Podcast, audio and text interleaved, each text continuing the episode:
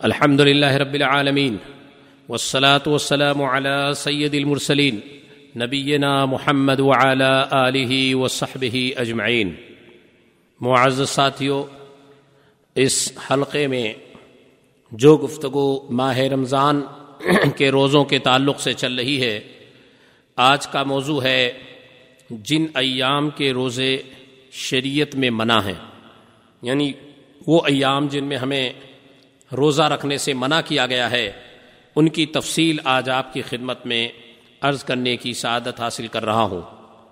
جن ایام میں روزہ رکھنا منع ہے، ان میں دونوں عیدوں کے دن یعنی عید الفطر اور عید الاضحیٰ، یہ دو دن ایسے ہیں جس میں روزہ رکھنا منع ہے۔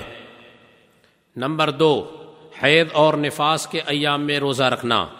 اگر کوئی عورت حید کی وجہ سے ناپاک ہو جائے یا بچے کی ولادت کے بعد جو خون نکلتا ہے جسے نفاس کہتے ہیں، اگر وہ ایام اس کے ہوں تو ایسے ایام میں روزہ رکھنے سے منع کیا گیا ہے۔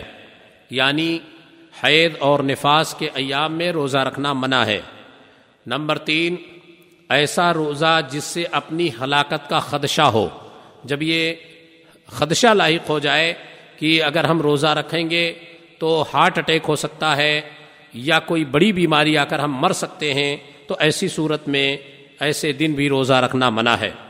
نمبر چار، ایام تشریق یعنی گیارہ، بارہ، تیرہ ذی الحجہ کی تاریخوں میں۔ لیکن حج تمتو یا قران کرنے والا اگر قربانی کی طاقت نہ رکھتا ہو، تو اس کے لیے یہ ممانعت نہیں ہے۔ نمبر پانچ، شک کے دن کا روزہ۔ یعنی چاند نظر نہ آنے کی صورت میں تیس شابان کا روزہ رمضان کے احتیاط کے قصد سے رکھنا۔ یعنی شک ہے اور احتیاط کی شکل میں اگر کوئی اس دن روزہ رکھتا ہے تو منع ہے۔ شریعت نے شک کے دن روزہ رکھنے سے منع فرمایا ہے۔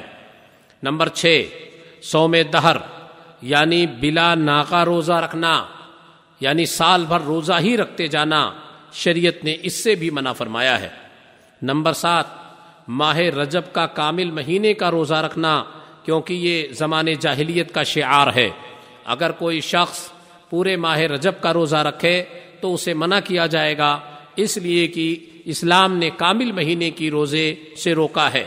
نمبر آٹھ خامند کی اجازت کے بغیر بیوی کا نفلی روزہ رکھنا۔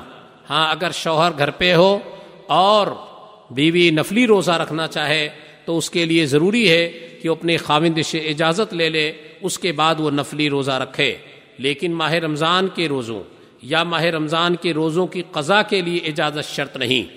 یعنی ماہ رمضان میں اگر کوئی سعودی سے جائے یا کہیں سے بھی جائے یا دور سے آئے، پردیش سے آئے اور وہ چاہے کہ اس کی بیوی روزہ نہ رکھے، ایسا حکم نہیں ہے۔ اسے یہ حق حاصل نہیں ہے۔ یا رمضان کے بعد بھی اگر روزے کی قضا وہ کر رہی ہے جو فرض روزے ہیں رمضان کے چھوٹے ہوئے، اس کے لیے بھی شوہر کی اجازت کی ضرورت نہیں ہے، اسے یہ حق حاصل ہے کہ وہ روزہ رکھے۔ نمبر نو، صرف جمعہ کے دن ہی کا روزہ رکھنا۔ اگر کوئی صرف جمعہ کے دن ہی روزہ رکھتا ہے تو شریعت میں یہ منع ہے۔ تاہم اگر اس کے ایک دن پہلے یا بعد میں روزے کا ارادہ ہو تو جائز ہے۔ اگر کوئی چاہے کہ جمعہ رکھے گا اور پھر دوسرے دن سنیچر کو بھی یعنی ہفتے کے دن بھی روزہ رکھے گا تو کوئی حرج کی بات نہیں۔ یا جمعرات کو روزہ رکھے اور ساتھ میں جمعہ کا روزہ رکھے، تب بھی کوئی حرج کی بات نہیں۔ اگر وہ صرف جمعہ ہی کے دن روزہ رکھتا ہے تو شریعت نے اسے منع کیا ہے۔ نمبر دس، روزے میں وصال کرنا۔ یعنی قصدن آدمی دو یا اس سے زیادہ دن تک روزہ افطار نہ کرے۔ روزہ افطار نہ کرے اور مسلسل روزہ رکھے، نہ رات کو کچھ کھائے۔ اور نہ ہی شہری کے وقت ہی کچھ کھائے، کانٹینیو روزہ ہی رکھتے جا رہا ہے۔ شریعت نے ایسے وصال روزے سے منع فرمایا ہے۔ اور اس طرح کے روزے کا نام وصال ہے۔ آپ کی خدمت میں یہ یہ ان روزوں کی تفصیل پیش کی گئی ہے۔ شریعت نے جسے منع کیا ہے، چاہے وہ کسی دن سے متعلق ہوں، چاہے وہ کسی حالت سے متعلق ہوں، ان تمام حالتوں کا، ان تمام دنوں کا اہتمام کرنا اور احترام کرنا اور شریعت کے بتائے ہوئے طریقے کے مطابق روزہ رکھنا یہی مطلوب ہے اور یہی اللہ کے رضا کا سبب اور ذریعہ ہے۔ انسان اگر زبردستی کرتا ہے تو وہ اللہ کو مطلوب نہیں اور نہ ہی وہ عمل قابل قبول ہوتا ہے۔ اللہ ہمیں اس کی توفیق عطا فرمائے۔ وہ آخر دعوانا الحمد للہ رب العالمین۔ وصلی اللہ علی نبینا محمد وعلی آلہ وصحبہ اجمعین۔ والسلام علیکم ورحمۃ اللہ وبرکاتہ۔